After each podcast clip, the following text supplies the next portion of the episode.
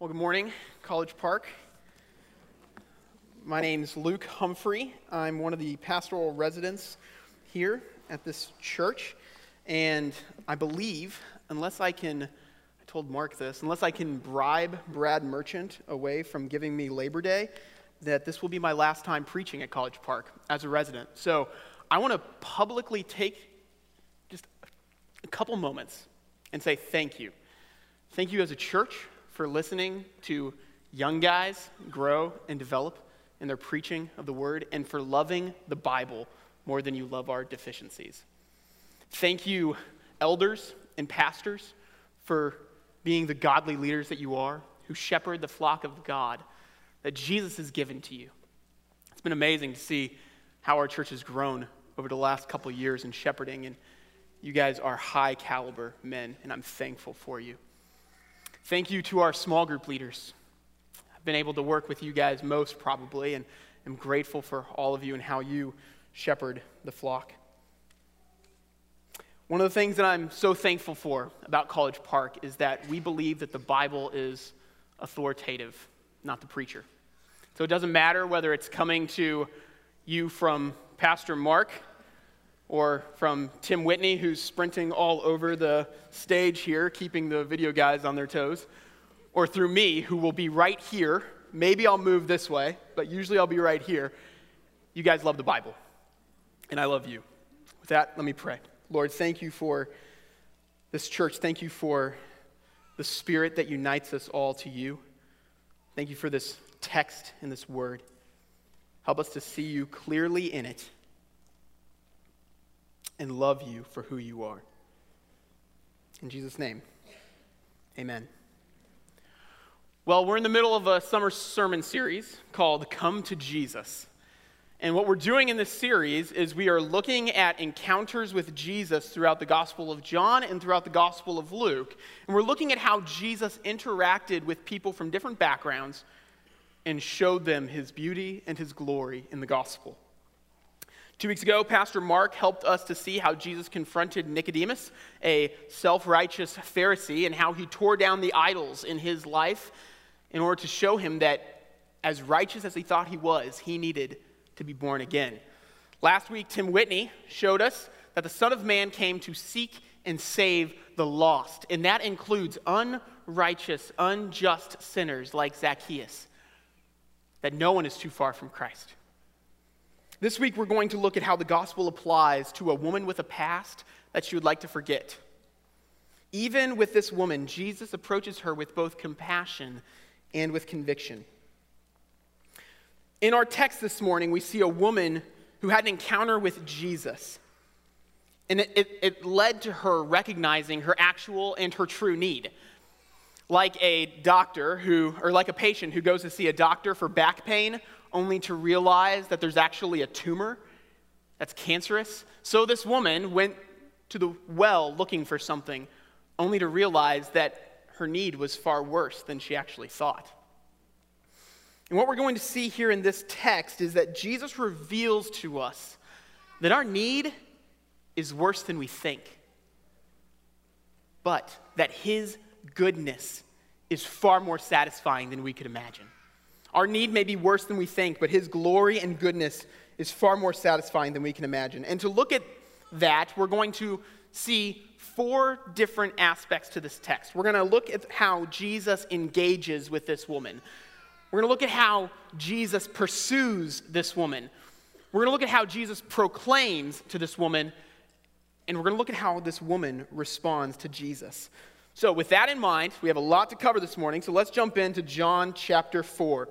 Verse 1, we just heard it read. Now, when Jesus learned that the Pharisees had heard that Jesus was making and baptizing more disciples than John, that is, John the Baptist, although Jesus himself did not baptize, but only his disciples, Jesus left Judea and departed again for Galilee. And he had to pass through Samaria. So he came to a town of Samaria called Sychar near the field that Jacob, the patriarch of Israel, had given to his son Joseph. Jacob's well was there. So Jesus, wearied as he was from the journey, was sitting beside the well. It was about the sixth hour. Now, this is still at the beginning of Jesus' ministry, and yet already we can see Jesus is growing his influence. He's just begun, and yet he has made and baptized more people, not himself, but his disciples have baptized, more people than John the Baptist, who all Israel was going out to. That's pretty remarkable. And so, either in an effort to preserve unity with John's disciples, not having this division of are you a follower of Jesus or are you a follower of John, or whether to avoid persecution from the Pharisees, his time had not yet come, Jesus decides he's going to leave from Judea and depart for Galilee. But to get there, he chooses to go through Samaria. Now, there's a couple of key things to note about this time and this place. As we'll see, Samaria is not a place that Jews would want to be during Jesus' day. This was the bad part of Israel for the Jewish community. In the sixth hour, noon, was not the time when most people were at the well. It was hot. You don't do the manual labor in the heat of the day. So Jesus comes to the wrong part of Israel at the wrong time of day, and yet he does so purposefully and intentionally. And then all of a sudden, we're introduced to a woman, a woman who in, introduces at this scene. Look at verse 7. A woman from Samaria came to draw water. Jesus said to her, Give me a drink. For his disciples had gone away into the city to buy food. So Jesus is at the wrong place, at the wrong time of the day. His disciples go into the city to get food, and then a woman comes to meet him. She's by herself during the hottest time of the day. She's from the wrong ethnic background. She's a Samaritan. We need to recognize the awkwardness of the situation. If you're a first century reader, you are cringing at this inside. Right? You, you look at this and you're like, no, no, no, no, no. You're in the wrong place and you're talking to her, this woman who's there. And yet Jesus didn't cringe. Jesus didn't step away. Jesus didn't pull out his smartphone and hide behind his Facebook feed. What does Jesus do? He engaged with this woman. Look at the second half of verse 7. Jesus is the one who initiates. Give me a drink. He's the one who initiated this conversation. He's the one who asks for a drink from this woman. Don't miss this.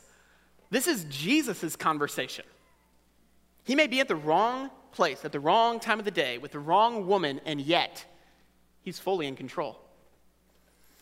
As our family has been preparing to move to the UAE to plant a church, uh, I've been able to meet with a lot of different people and cast vision for what we're doing and develop partners. And I've had a handful of times the experience of shooting an email, scheduling a meeting, getting coffee with someone, only to realize this wasn't my meeting.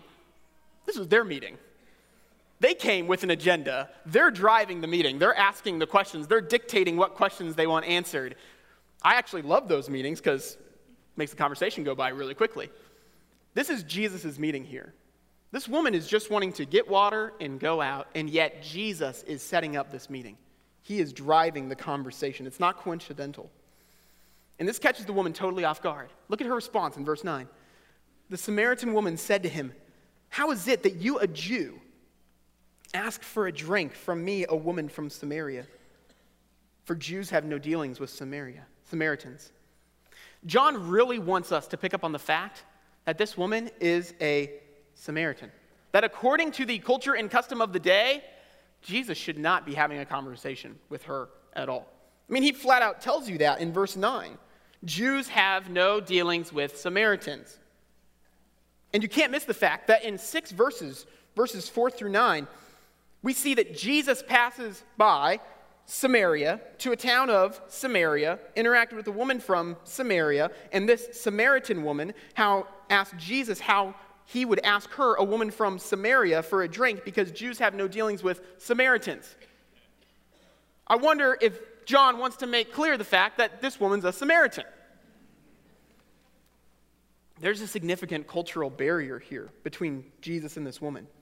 In Jesus' day, the Samaritans were kind of like a mixed people. They had their Jewish background, and yet when the Assyrians came and removed Israel from the land, some Israelites remained there, and they intermarried with the people from Assyria, and then from Babylon, and then from the other nations. And they didn't just intermarry and break the old covenant commandment that Israel was called to be distinct.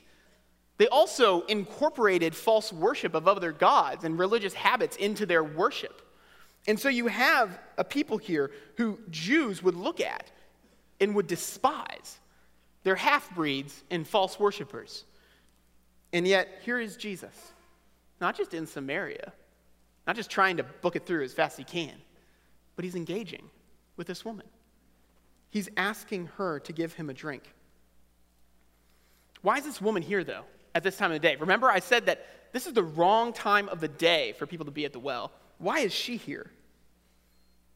Well, she's here drawing water by herself, likely because, as we'll learn in a little bit, she has a past that she wants to forget and a present that is full of sin. She doesn't want the other townspeople to know who she is or to recognize who she is. She views herself as an alien, as an outsider, as someone who's despised. And so she comes at a time when she knows there will be no other people to get water, to disappear, to hide. Put yourself in Jesus' place for a moment. You're wearied from the travel. The text says Jesus is wearied from the journey. You're in the heat of the day, your friends have left you. How would you respond? I know exactly how I'd respond. I've done it before. Five o'clock rolls around, I get a text message from my wife. We're out of milk. Can you swing by and pick some up on the way home? So I go to my car and drive down the road to the Kroger off of 86th Street, which, let's be honest, is about a mile away and several significant cultural barriers away from 96 in town. And if I'm there, my goal in that moment is to get in, get out, without eye contact as cheaply and efficiently as possible. I make a beeline for the milk. I go to the self checkout register so I don't have to talk to anybody, and then I'm on my way home. Jesus doesn't do that, though. Jesus doesn't do that. He crosses the cultural barrier. He puts up with the physical tiredness. He deals with the heat, and he engages with this woman. So we should ask exactly the same question that Jesus asked who are you? Who are you that you are having interaction with me, a Samaritan woman? And then look what Jesus does. Jesus begins to draw this woman out. He begins to show this woman her true need. You see, she thinks that she just needs water, but Jesus is going to show her that she needs something far deeper. Verse 10 Jesus answered her, If you knew the gift of God and who it is that is saying it to you, Give me a drink, then you would have asked him, and he would have given you living water. The woman said to him, Sir, you have nothing to draw water with, and the well is deep. Where do you get that living water? You're by yourself, Jesus. You don't have a, you don't have a bucket. Are you greater than our father Jacob? Jacob gave us this well and drank from it himself, as did his sons and his livestock. Jesus said to her, Everyone who drinks from this well will be thirsty again. But whoever drinks of the water that I give will never be thirsty again. The water that I give will become in him a spring of life, welling up to eternal life. The woman said to him, Sir, give me this water, so that I do not have to be thirsty or have to come here to draw the water.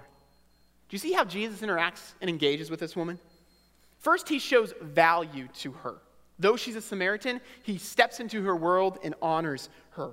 Then he winsomely and purposefully begins to cause her to think about what she really needs and who Jesus really is. See that in verse 10?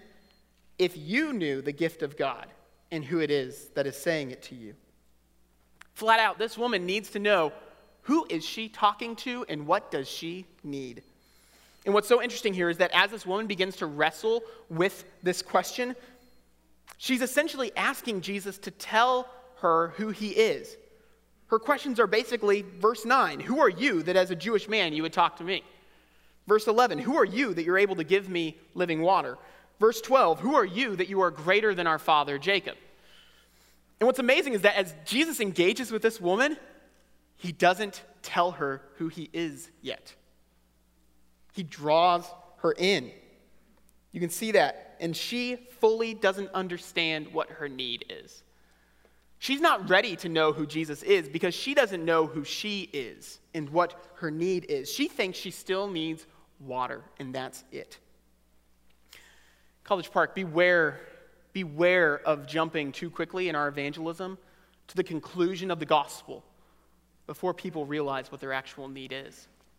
Lest people think that Jesus simply came to give them a good earthly life, that Jesus just came to give them a happy marriage, a healthy self image, water from a well. We want to show people their true need so that they can see who Jesus truly is. So the Samaritan woman does not yet understand who she is and what Jesus is saying, but Jesus doesn't leave her there. He doesn't throw up his hands and say, Well, I tried. She must just be hard hearted. Jesus pursues her. He pursues this woman. Look at the way that he reaches out to her. And he does it in a very strange way. He brings up the sin in her past. Verse 16 Jesus said to her, Go call your husband and come here. The woman answered him, I have no husband. Jesus said to her, You are right in saying, I have no husband, for you have had five husbands, and the one you have now is not your husband. What you have said is true. And here we get a glimpse at a possible reason why this woman is here by the well at herself. Likely, her past and her present have made her an outlaw. This is a woman who is messy and broken. She's presently engaged in sexual sin, living with a man who is not her husband, and she's been through five marriages in her past. Now, we don't know whether these marriages were marriage and divorce, marriage and divorce, or whether this was marriage and death, remarriage and death, or a combination of such. But here's what we do know her past is full of pain, and her present is full of sin. And Jesus loves her far too much to overlook this. He loves her too much to overlook her need. Remember, this woman only thinks that she's thirsting after and only thinks that she needs water. Jesus shows her that she's actually been thirsting after something far more than that. She's been thirsting after sexual fulfillment, fulfillment in her relationships, looking for love in all the wrong places. Some of you know this is like. You have friends who go from relationship after relationship seeking the perfect spouse. They're never satisfied, and they get hurt and broken in the process. Or some of you are so deeply hooked in sexual sin that you've alienated yourself from the life of the church and the life of others. You are hiding, going to the well at the wrong time of day so that others don't see you. Some of you are here and you're, you're, you're hiding in plain sight. You might be living and sleeping with someone who's not your spouse, and yet you're coming to church on a holiday weekend, no less, dressed up in your best clothes and saying the right things. What Jesus reveals is that He knows your sin, and He knows your shame far more than you do, even. But like this woman, He wants to bring it up, not to guilt you, not to shame you, not to condemn you, but to reveal to you what you are really seeking after so that you can find life. You think you just need water. Your need is far worse than that. You need to be satisfied, yet because of your sin, you are unfulfilled. Your thirst needs to be quenched, but because of your sin, you're parched. But here's a beautiful thing that we see from this text is that Jesus knows this about this woman and he pursues her anyway. He pursues her anyway. When Jesus pursues us, he doesn't pursue the best version of ourselves. You know that, right? You don't have to clean yourself out for Jesus. When Jesus pursues us, he pursues the worst of us.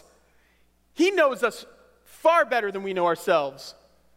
And he goes after us because he loves us. He pursues us despite our brokenness and sin. But this woman is not ready to be found yet. She's been confronted with her sin, and yet she's still hiding. She's not yet aware of who she's speaking to, and she doesn't want to find out. So she sees an opportunity to change the subject, and she jumps on it. Look at verse 19.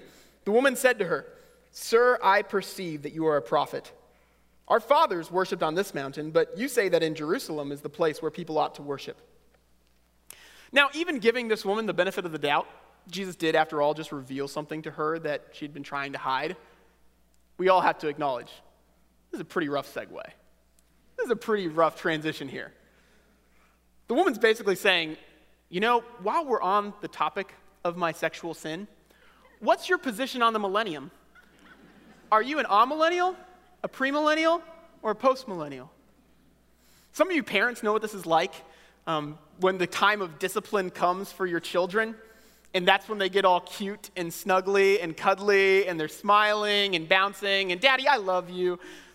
You're like, don't change the subject on me here. Like, we still got to deal with this. What's amazing here about Jesus is that as this woman begins to change the subject, she's been exposed, she's running away. Jesus doesn't pull a gotcha moment, he doesn't paint her into a corner. He doesn't pounce on her and say, Don't change the subject. He goes with her. He goes with her. Now, this was a debate that was happening there. The, the, the, the, place of worship, the Samaritans believed that we worship at one place, the Jews believed that we worship in another place. So this woman knows that this is an opportunity that she could get Jesus off on a tangent and get the focus off of herself. And Jesus actually goes with her. Look at verse 21. Jesus said to her, Woman, believe me, the hour is coming when neither on this mountain nor in Jerusalem will you worship the Father. You worship, you Samaritans worship what you do not know we Jews worship what we know, for salvation is from the Jews. But the hour is coming and is now here when true worshipers will worship the Father in spirit and in truth. For the Father is seeking such people to worship him. God is spirit, and those who worship him must worship in spirit and in truth. Jesus answers her question. I was stunned by that. He cares enough about her to answer her real, genuine question, regardless of whether it was a change of subject or not. He goes and answers her. And what he says is that because of his incarnation and appearance, flash back to his words in the temple in John 2, where Jesus speaks about the temple of his body. What Jesus is saying that it doesn't matter where you worship. What matters is who you worship and how you worship him the nature of your worship. The Father is seeking people to worship Him in spirit and in truth. Some of you may be here today and you're worshiping, or you think you're worshiping God, but you're actually not. Some of you may be not even owning the name Christian. You come here just wanting to check out what Christians do, and you chose this weekend as, as good as any other to do so. But here's the thing this is what Jesus tells us here. All of us are real worshipers. All of us are worshipers. Whether it's worshiping at the temple of Instagram and self image, worshiping at the temple of sexual gratification and fulfillment, or worshiping on the mountain of Samaria, all of us are worshipers. The question is not whether you will worship, the question is who or what will you worship? The most sophisticated secularist is as much of a worshiper as the illiterate spiritist who prays to his ancestors. All of us are worshipers. The question is, how will you worship? And what Jesus shows that this woman, she doesn't need water. She doesn't need water. Her need is worse than she thinks. She needs to worship truly. She needs true worship because her present worship both her Samaritan worship, but then also her worship of her sexual sin will only lead to her condemnation and her death. This woman needs eternal life because apart from it, she's eternally dead. But the woman is still backing away and retreating. Look at what she says in verse 25. The woman said to him, I know that Messiah is coming, he who is called the Christ. When he comes, he will tell us all things. And while some people may interpret this to be a genuine statement, I'm a little bit more skeptical. I think that this woman is just trying to get out of the conversation at this point. Basically saying, well, I guess we'll have to wait till Messiah gets here. This is a good chat. You do you, I'll do me. See you later, Jesus. And this is when Jesus steps in and answers her first question. Remember verse 10? What did Jesus tell her? If you knew the gift of God and who it is, who it is who is saying it to you, you would have asked for him, and he would have given you living water. Jesus finally answers her question and proclaims who he is. Jesus has engaged with this woman and initiated a conversation with her. He has pursued this woman despite her retreat, and now he proclaims who he is and provides the hope that she can cling to. Look at verse 26. Jesus said to her, I who speak to you am he. I am the Messiah. This woman may be throwing away a comment, trying to get out of a conversation, but what Jesus shows is that she is exactly correct. When the Messiah gets here, he will tell her all things, and Jesus has just done it. Jesus, as the Messiah, as the Christ, as the King of Israel who would provide the salvation for the whole world, he's speaking to her, this Samaritan woman. And this is where we see the glorious hope of the gospel message. Our need, this woman's need, is far worse than we think. And yet, Jesus' goodness is far more satisfying than we could imagine. Our need is for eternal life, and Jesus gives it to us in Himself. All of this woman's searchings have come to their fulfillment in the person of Jesus. She's been alienated because of her sin. In Christ, she finds a home and a people that she can be a part of. She's been left unsatisfied, going from spouse to spouse, partner to partner. In Christ, she finds the perfect husband who will die for his bride, will wash her pure as snow. She's left unfulfilled by her searchings, and yet in Jesus, she finds a new mission and a new commission. She's been worshiping the false gods of sex and Samaria. In Jesus, she's confronted with a true God who welcomes her with open arms. There's a beautiful picture of grace here. Those seven little words, I who speak to you am He, contain all the hope that this woman needs. This woman can turn because of Christ. She can turn from her sin, stop living in rebellion to God, and instead find her joy in the goodness and the glory of Jesus Christ as her King, Lord, and Messiah. That's grace. And look at how the woman responds to this proclamation of Christ. The disciples get back from their quest to find bread in town. We'll get back to them in a minute. And what does this woman do? Verse 27 Just then the disciples come back. They marveled that he was talking with a woman, but no one said, What do you seek? They're wondering the same thing that this woman is. Why are you talking to her? But no one says it. They're too scared. So the woman left her water jar and went away into the town and said to the people, Come and see a man who told me all that I ever did. Can this be the Christ? They went out of town and were coming to him. Having recognized the depth of her need and the goodness of Jesus, she immediately drops her water jar. Her water jar, the very thing she had come to the well for. She goes back and she tells the entire town of the living water that she has found. Feel how staggering this is. Remember, this woman is at this well at this time of day precisely because she doesn't want to be seen by her townspeople. She's hiding. Then she meets Jesus. And what does she do? She reveals herself. She goes to the town and proclaims to them the goodness of Christ. She rallies the entire townspeople to say, Come, I've found the water. I found the Messiah. Could this be him? So remarkable is this woman's transformation that the townspeople are willing to follow her. They're willing to go with her. This woman who is just evangelized by Jesus becomes an evangelist for Jesus. Oh, oh, that we would have the passion for evangelism that we first did when we came to know Christ. That we would long to tell others of the living water that we found. And then look at how the townspeople respond. Verse 39, jump ahead a little bit.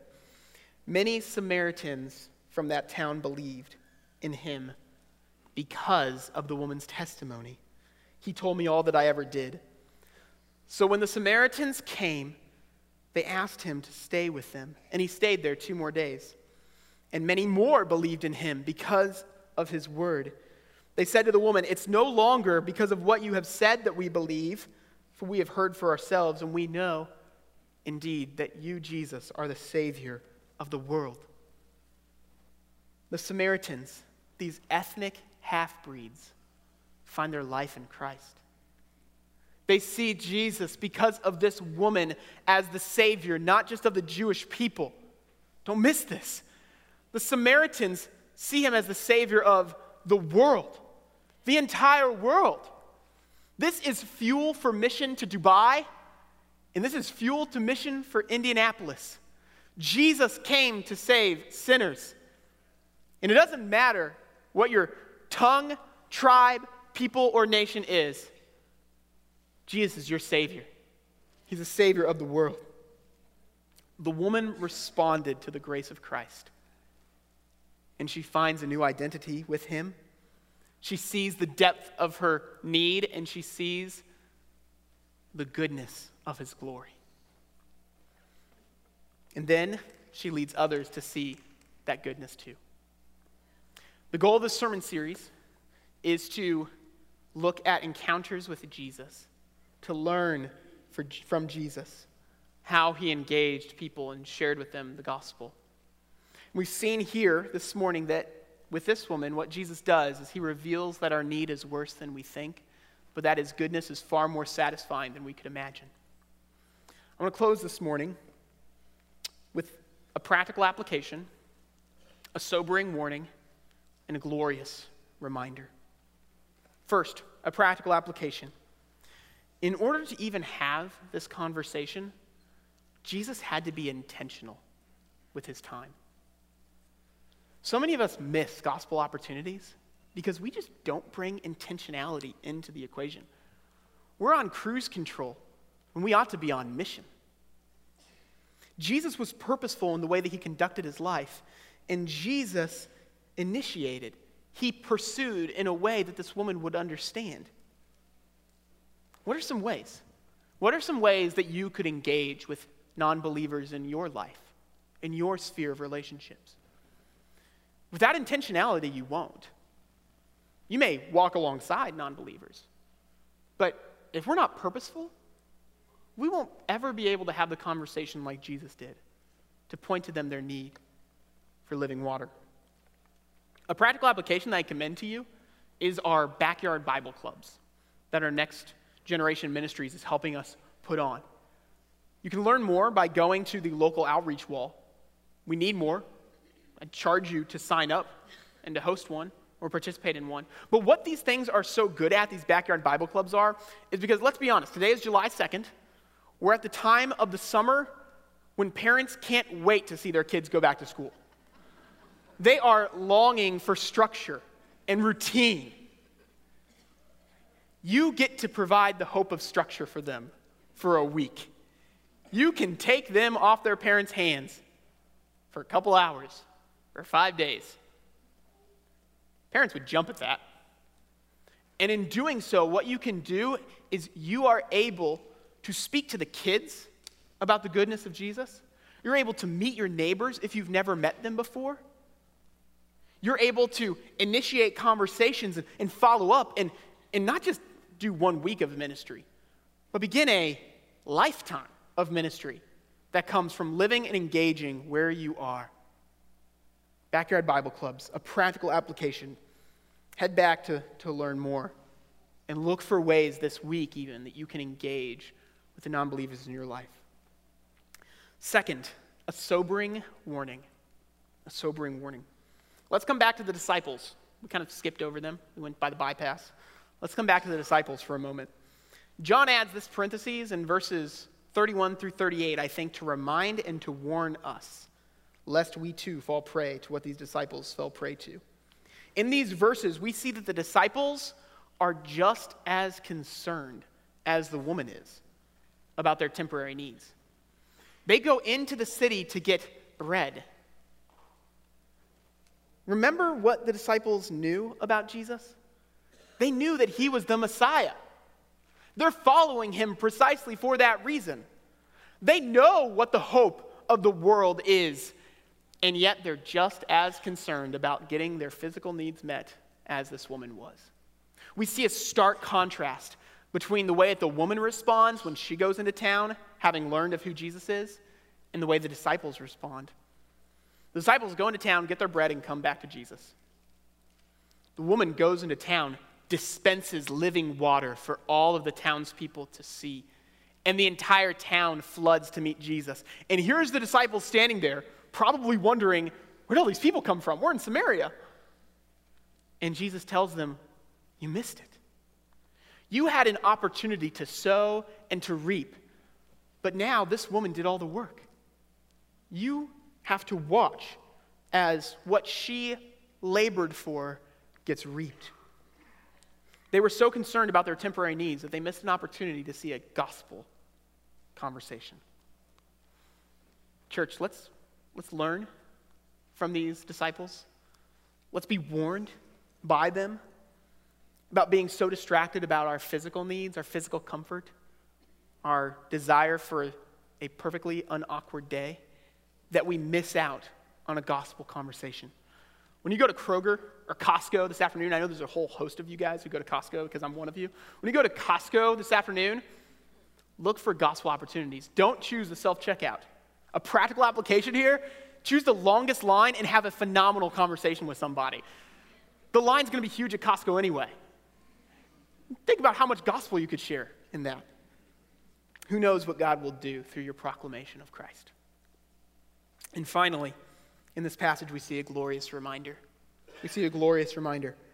This morning, we've been looking at how Jesus shared the gospel with conviction and compassion. And we're looking to learn from Jesus. This is good and this is proper, right? Disciples learn from their masters. We learn how to preach from Jesus and we learn how to pray from Jesus. But here's a glorious reminder we're not Jesus in this passage. We're not the heroes of this story. Jesus is the hero.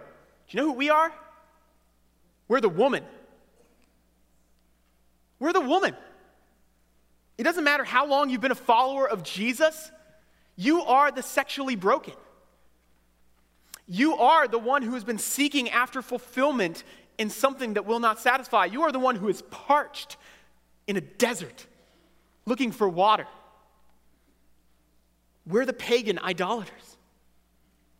And then we came to Jesus. And Titus 3 is our testimony. For we ourselves were once foolish disobedient, led astray, slaves to various passions and pleasures, passing our days in malice and envy, hated by others and hating one another. That's who you are. That's who you were. That's your past. But when the goodness and loving kindness of God our Savior appeared, He saved us not because of deeds done by us in righteousness, but according to his mercy, by the washing of regeneration, the new birth that Nicodemus needed to see, and the renewal of the Holy Spirit, whom he poured out on us richly through Christ Jesus our Savior, so that having been justified by his grace, having been made right with God by the grace of Christ, we might become heirs to the hope of eternal life.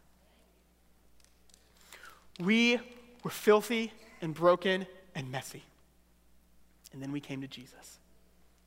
Or rather, he came to us.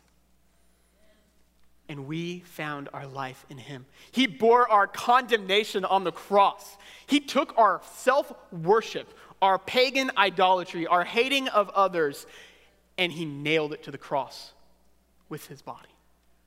And then he rose from the dead and gave us new life that living water that will satisfy us forever. And for all eternity, we get the joy of seeing the goodness of Christ forever. If you're here this morning and you don't know that goodness, I would love to talk with you afterwards. When you met Jesus, he revealed that your need was worse than you thought. When you met Jesus, he revealed that his glory and goodness were far more satisfying than you could ever imagine. College Park. Let's respond the way this woman responded. And as we have come to Jesus, let's draw through the gospel proclamation and the grace of God others to Christ as well. Lord, we thank you. We thank you for this text.